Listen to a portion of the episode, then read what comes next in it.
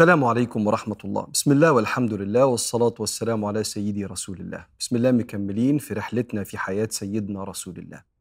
إحنا وصلنا لتقريبا النصف الثاني من سنة ثلاثة من بعد هجرة النبي. سيدنا رسول الله بعث وهو عنده 40 سنة قعد 13 سنة في مكة ثم هاجر وبعد أي ثلاث سنين يبقى سيدنا النبي عليه الصلاة والسلام 13 و3 56 سنة.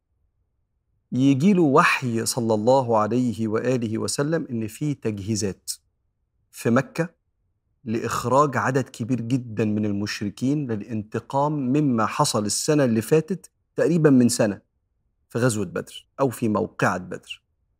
ويوصل لسيدنا النبي عليه الصلاة والسلام إن التجهيزات مختلفة تماما المرة دي. وكان قبلها بيوم صلى الله عليه وسلم يرى رؤية ورؤية الأنبياء حق. حق يعني وحي. إنه لابس درع حصينة. درع يعني زي سديري كده كبير كده من الحديد بيحمي المقاتل بيه نفسه. درع حصينة. فالنبي فسرها إن دي المدينة إن أنا محتاج أحتمي بالمدينة. وإن السيف بتاعه فيه حتة مكسورة منه وإن في بقر بيقتل أو يذبح. ففسر النبي صلى الله عليه وسلم إن الحتة المكسورة دي واحد من قرايبه قد يقتل شهيدا وإن البقر اللي بيذبح هيبقى فيه شهداء من الصحابة. فصح النبي عليه الصلاة والسلام يخبر الناس إن في هجوم على بلدنا على المدينة. وإن إحنا ربنا قال لنا وقاتلوا في سبيل الله الذين يقاتلونكم ولا تعتدوا. إن الله لا يحب المعتدين. فيلا عشان نجهز نفسنا أشيروا علي أيها الناس. إحنا إمتى دلوقتي؟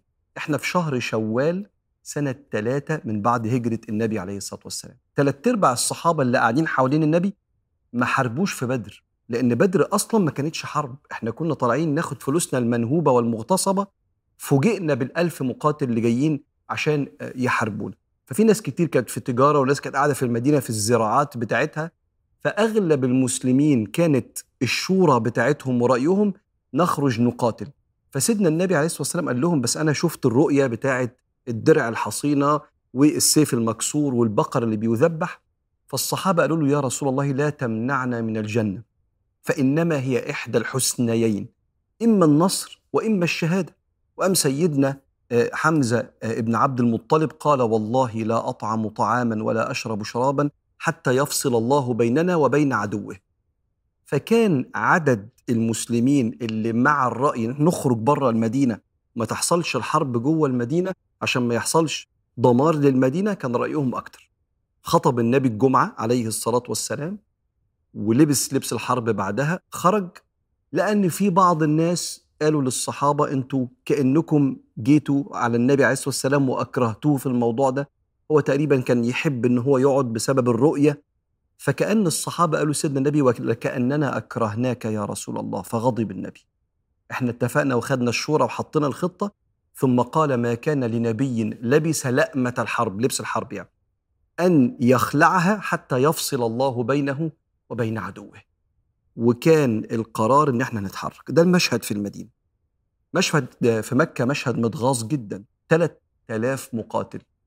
المشركين لما كانوا في بدر كانوا ألف. المرة دي 3000 مقاتل.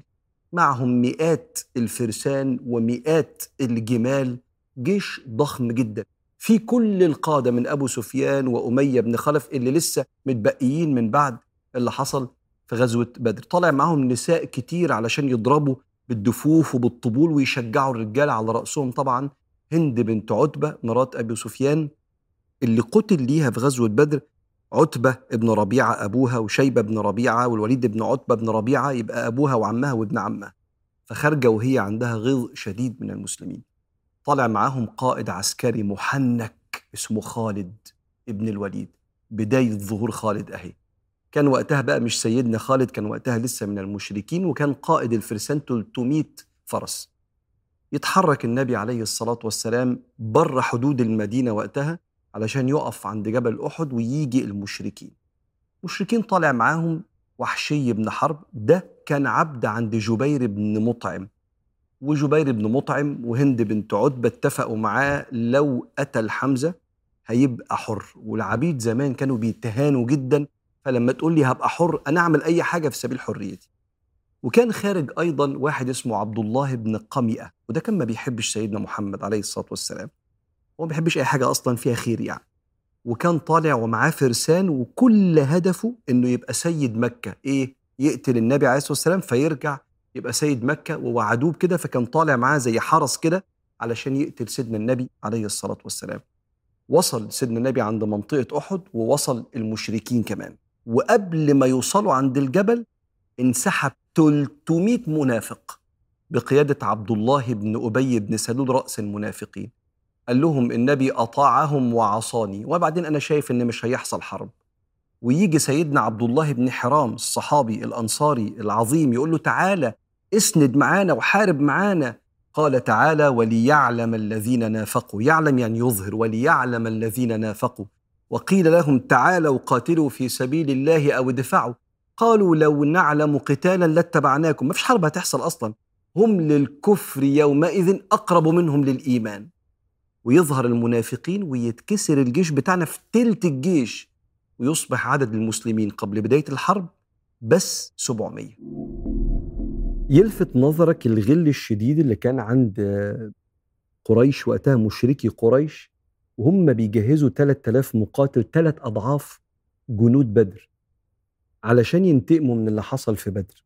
وبالمناسبة الشخص العنيد اللي قافل قلبه لما الحياة بتهزمه وهو على باطل وهو عارف إنه على باطل يبقى عايز ينتقم.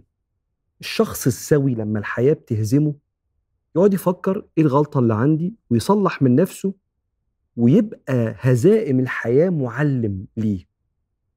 المشركين في قريش اتهزموا في بدر وهم اللي طالعين يحاربوا هم سبب الحرب أصلا كان المفروض يرجعوا.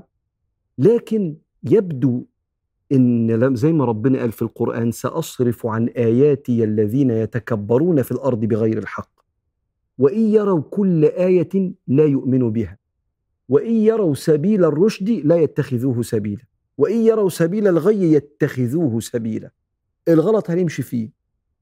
عشان كده مهم لما الحياة تهزمك راجع نفسك. أنا صح؟ آه يبقى الحمد لله. اتعلم من أخطائي وأكمل. بس لما الحياة تهزمك ويحصل لك في القدر كده كسرة وتعرف إن أنت غلط اعرف إن ربنا بيكرمك بالكسرة دي. فتتألم لتتعلم وتتغير. مش تتألم لتهند.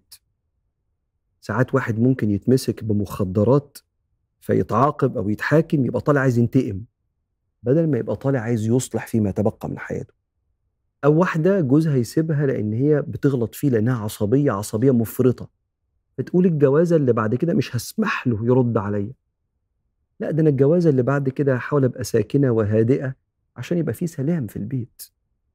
وهيفضل دايما صلى الله عليه وسلم في المعارك دي بل في كل خطوات الحياة يستشير أصحابه عشان يربي رجالة ويعرفهم إن رأيهم مهم جدا عشان لما يسيبهم يتعلموا يسمعوا من بعض.